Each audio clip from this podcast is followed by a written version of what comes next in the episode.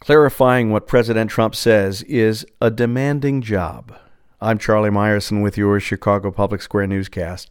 When a reporter shouted a question at Trump Wednesday asking whether Russia is still targeting the U.S., he could be heard answering, Thank you very much, no. Listen carefully. Is Russia still targeting the U.S., Mr. President? Thank you Press, very let's much, go. ma'am. Make your way out. Well, that sent reporters scrambling for clarification and Trump's White House team scrambling to clarify. Here's his press secretary, Sarah Huckabee Sanders, explaining that no didn't mean no more targeting. I talked to the president. He wasn't answering that question. He was saying no, he's not taking questions. Next time you or a friend stay at an Airbnb or other home share lodging in Chicago, it might cost you a bit more for what Mayor Emanuel says is a good cause. The mayor's plan to add a 2% surcharge to rental fees to fund what he says would be a 50% increase in city shelter capacity and support services for domestic violence victims has whizzed through committee.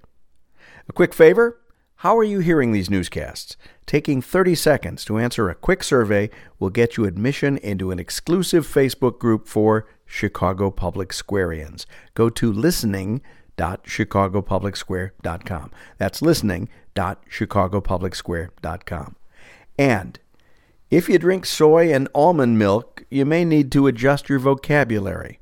In an enforcement shift, the FDA is indicating it's going to crack down on a federal standard that specifies milk is something that comes from the milking of one or more healthy cows. The FDA commissioner says he expects to get sued because dictionary definitions say milk also can come from nuts. I'm Charlie Meyerson, and you're listening to Chicago Public Square.